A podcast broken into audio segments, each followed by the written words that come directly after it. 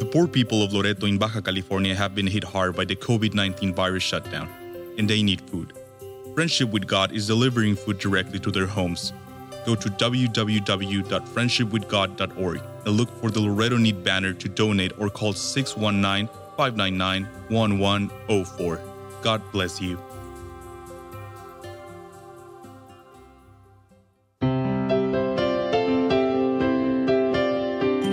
Welcome to Friendship with God with our Bible teacher Tom Cantor. Today's message and previous messages can be listened to or downloaded for free at friendshipwithgod.org.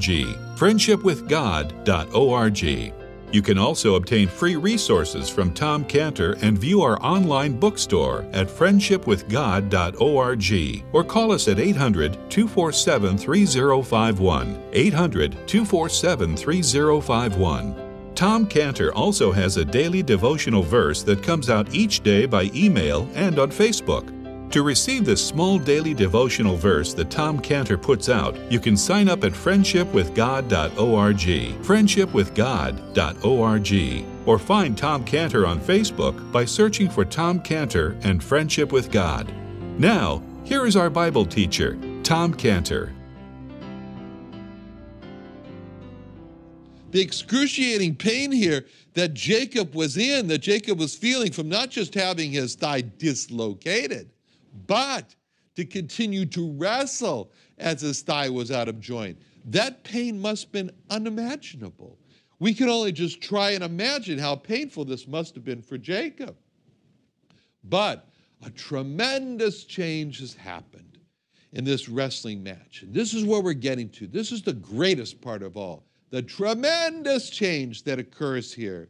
And there's two parts of verse 26 that show us this great change. And we got to look at them separately as we look at verse 26 because the first part is the words, let me go. Let me go. And when we read those words, let me go, we understand now that Jacob is not letting him go we understand that Jacob has now made a gigantic change. That this Jacob, who was fighting against God, has now changed from being the fighter against his opponent. But with these words of his opponent, of the man of God, who says, Let me go, we see that Jacob has now become a man who won't let him go. In other words, he's a person who now is holding on to, or he's clinging to this person. He's a clinger now. He's a clinger and he won't let God go. So when Jacob's opponent says, when God says to Jacob, let me go, we understand that God, as Jacob's opponent, was trying to get away. He was saying, he was wanting, Jacob, will you let me go already? He's trying to get away. And when God said to Jacob, let me go, God's trying to get away from Jacob, and Jacob knows that God is trying to get away from him. Now we know that what God was doing to Jacob was wonderful because God succeeded in what he was trying to do. God was trying to lead Jacob to himself. As it says in Romans 2 4, despisest thou the riches of his goodness and forbearance and long suffering, not knowing that the goodness of God leadeth thee to repentance. See what Paul is saying here? He's saying, we uh, the subject that we are talking about here in Romans 2 4 is the riches of his goodness and forbearance. The riches of his goodness, the riches of his forbearance, and long suffering. So, yeah, all three are the riches of God's riches. The spidest out the riches of, of his goodness, which is the riches of his forbearance, which is the riches of his long suffering. All this is are the riches of God toward us, not knowing that the goodness of God leadeth thee to repentance. That's the goodness of God. That's the forbearance of God. That's the long suffering of God leading to repentance. And what we see here is God in his great skill at work, the great skillful soul worker, God is at work. And as he's at work here, his work is to lead Jacob to repentance. It's a good a work of goodness. He wrestled with them all night long. He just simply had to look at him and turn him into a pile of ashes, but he didn't. Why? Because we're seeing the riches of his goodness. We see the riches of his forbearance all night long. Forbearance. We see the richness of his long suffering, his patience. And all of this is leading Jacob to repentance. So this verse answers, this verse in Romans 2 4 answers the big question that's in our minds when we read this.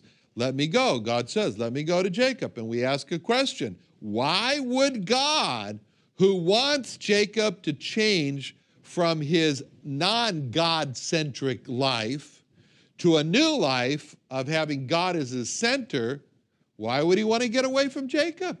Why is he saying to Jacob, Let me go? Why do we see God trying to push him off him? Stop, get away from me. Stop holding on to me. Push him away. Because it says in 2 Peter 3 9, the Lord is not slack concerning his promise, as some men count slackness, but is long suffering to usward, not willing that any should perish, but that all should come to repentance. If it says that God is not willing that any should perish, that includes Jacob.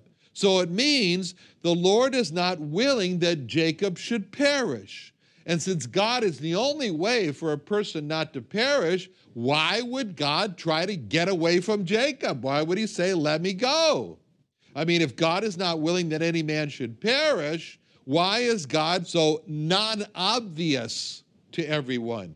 Why, why does God keep himself behind a veil today so that men can stumble in their darkness into atheism?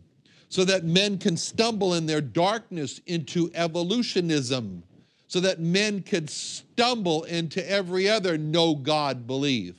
Why does it appear that God is saying to every person, Let me go, let me go? Why does it appear that God is trying to get away from every person? This is the grand question that follows the words of God to Jacob in this chapter when he says, Let me go. And the answer is seen from the response that God drew out of Jacob. That's the beauty of it. He draws this out of Jacob. He says, Let me go. And then Jacob, he's this drawing out of Jacob, where Jacob says, I will not let thee go, except thou bless me. And this we see now the birth of a new person. In this we see a new man emerge from the old Jacob. In this we see this metamorphosis take place because this isn't the same Jacob. Because Jacob now has changed his, changed his position. He was a fighter with God. He's now a clinger to God. And that change from seeing God as his only ultimate enemy who stood in his way of having a successful life without God to now seeing God as his only ultimate help who could make his life worth living, that change is called repentance. That's repentance in three dimensions. That's repentance in full color in Genesis 32. And that repentance came as a result, that repentance came, that repentance in Jacob's life came as a result of God saying to him, Let me go. And when God said to Jacob, let me go, by making it so hard on Jacob and sending that terrifying message to Jacob that God was going. I mean, Esau's coming to destroy him. His, his, his thigh is out of joint. He's in excruciating pain. And the next terrifying message Jacob hears is that I'm leaving, that God says, I'm going, let me go. That was terrifying. And Jacob was through that terror brought to change his position And this is the big question. He changed his position from a fighter with God to a clinger with God. What was it that caused Jacob to change his position from a fighter with God to a clinger to God? It was those terrifying words, let me go. It was those terrifying words, God was leaving. And that was the process that God used to bring Jacob to repentance, to the repentance from being a fighter with God to being a clinger with God, clinger to God. So God says to Jacob, Let me go. That's the goodness of God that led Jacob to repentance. That's why hellfire and brimstone messages are good because those messages bring the same terrifying message of let me go, that God is going to leave.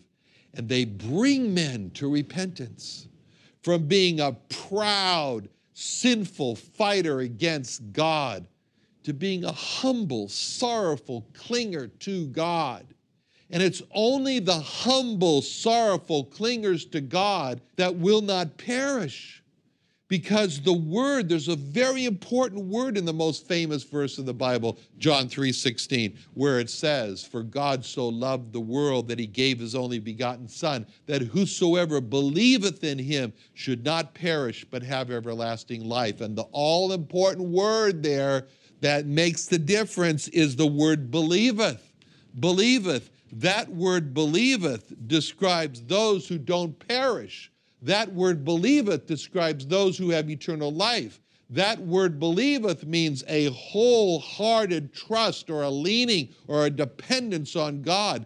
That word believeth in John 3:16 is exactly what is visualized in what Jacob has become in Genesis 26 when he said, I will not let thee go. That's believeth.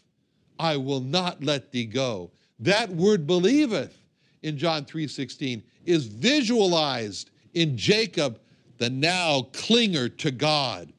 That word believeth means clinger. And those words in Genesis 32 26 of Jacob saying, He said, I will not let thee go except thou bless me. It shows Jacob as the great clinger to God. So the goodness of God for Jacob was to put Jacob through the physical pain of having his thigh out of joint. And then the goodness of God was to put Jacob further through the emotional terror of telling him he was leaving. And that was the goodness of God that led Jacob to repentance. And that is what it took to break stiff necked Jacob and make Jacob change from being a fighter with God to being a clinger to God. And that's what it typically took for our lives, for us to repent and change us from being a fighter against God to being a clinger to God. And just as God did, just as he did with Jacob, and he had to smash us also and then terrify us by to bring us to repentance to bring us to the place of being a sorrowful, humble clinger to God. The same thing happened to us, and it was all seen in the intensity of the words, I will not let thee go except thou bless me. They show us the depth of the great repentance that Jacob had. And, it, and that was what, what God was looking for. And when God heard that, he goes, Oh, I got it. I got it. All night long, I worked hard and I did this and I said that and I put his thigh up joint and I told him I was going to go. And finally, now, it was hard labor, but the new baby is born. In other words, the phrase, I will not let thee go except thou bless me, is emphasizing just how hard Jacob is holding on to God and not letting God go. It's like a tenacity. It reflects a tenacity on Jacob's part. In fact, you could say that there's a tenacity factor in of it all and how hard Jacob is holding on to God. You it reminds me when I was a kid, in the 50s and we'd go to these these fairs they'd have these fairs where where you could uh, like the county fairs where you could go and they had these handles that you could squeeze and as you squeeze the handle not only was there resistance and how hard you'd squeeze the handle but then the machine the, would then apply these this increasing amount of electricity like shock. It was like a you know a tingling sensation and so you have against the, the resistance of pulling the handle, the electricity, the machine would show just, it would increase. And so, and then there was this meter on there, and it would show how hard you were squeezing and how long you could hold on to the handle as the electricity was increasing. So those old county fair machines were a measure of, of, of not only how hard you could squeeze the handle, but also about how much electricity you could endure while you're squeezing the handle. And then the meter would show how strong your grip was in, in the mounting of electricity and so forth. Those machines measured how tight you could hold on and for how long you could hold on with the electric electricity running through the handle.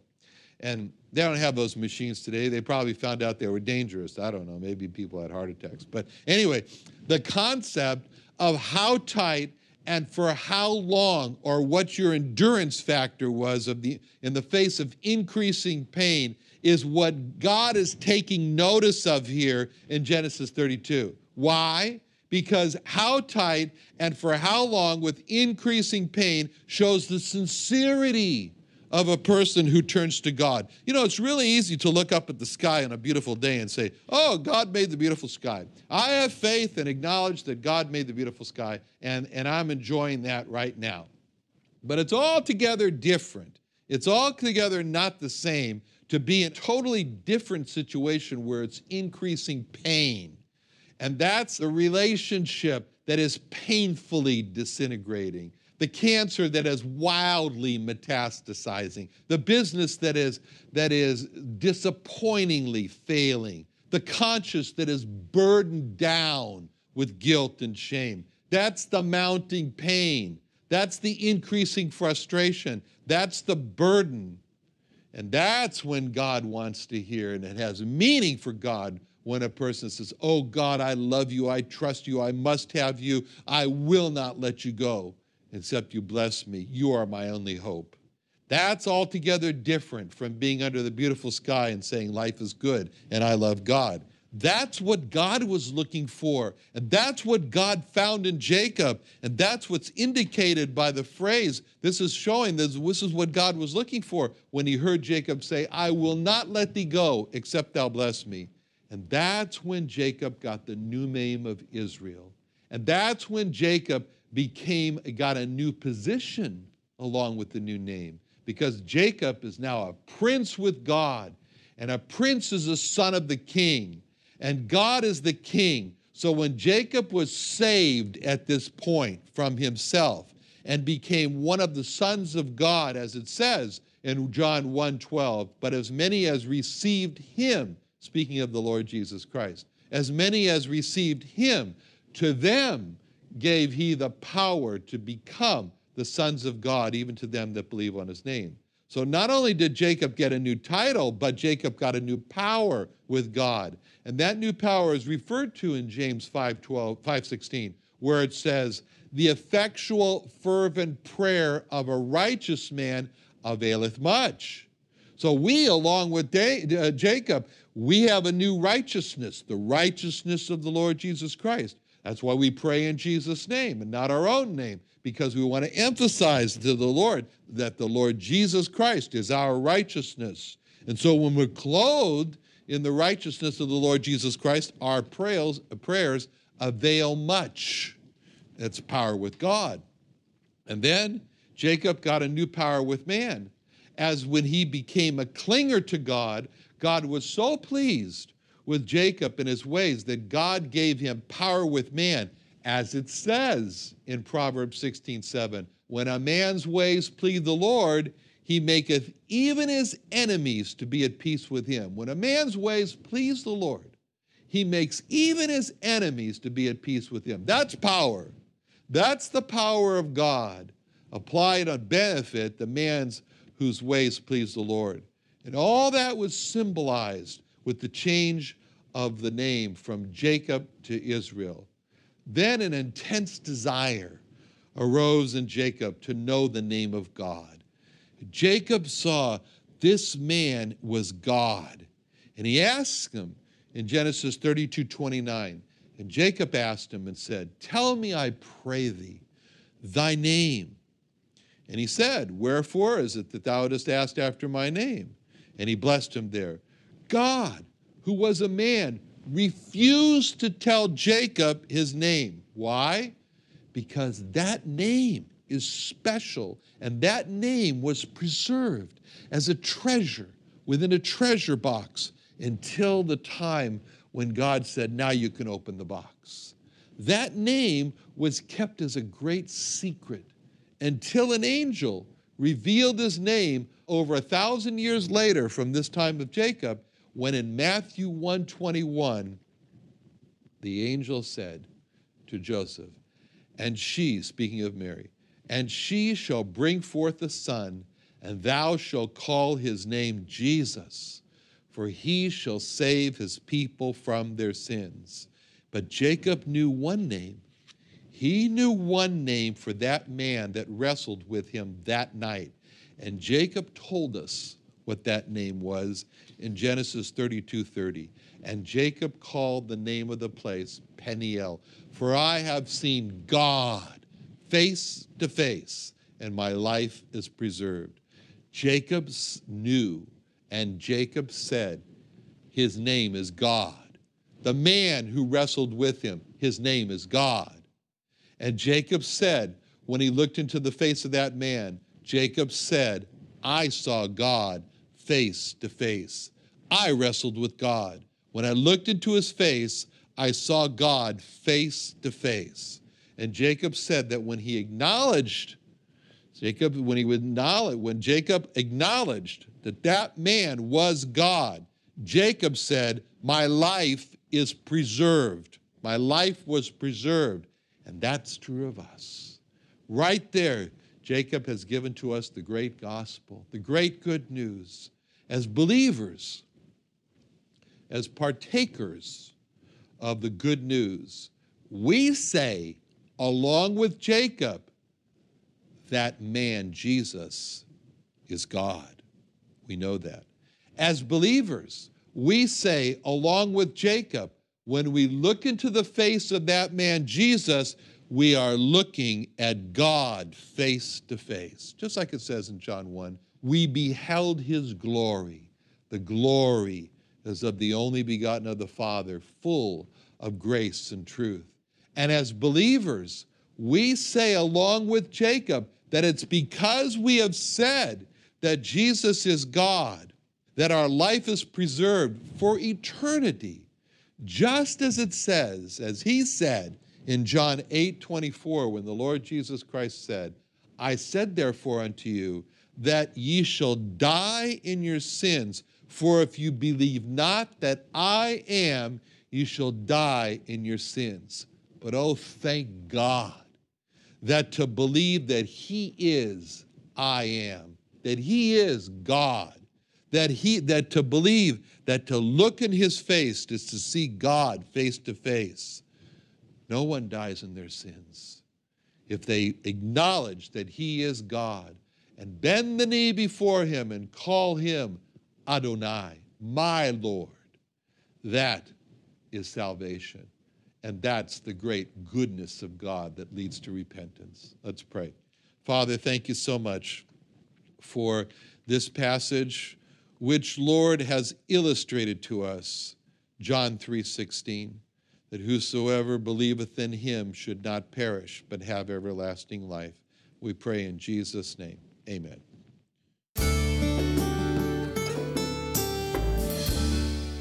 Another wonderful day studying the Bible with our Bible teacher Tom Cantor here on Friendship with God. Don't forget that today's message and previous messages can be listened to and downloaded for free at friendshipwithgod.org. Friendshipwithgod.org. You can also go online to find free resources from Tom Cantor and our online bookstore at friendshipwithgod.org. You can also find Tom Cantor on Facebook, and you can also go to friendshipwithgod.org and sign up for his daily devotional. Tom Cantor is also the founder of Israel Restoration Ministries. You can visit that website at israelrestorationministries.org. You can write to Tom Cantor at P.O. Box 711330, P.O. Box 711330, Santee, California. Santee, California 92071. Or email Tom Cantor at tomcantor at friendshipwithgod.org. Tom Cantor at friendshipwithgod.org.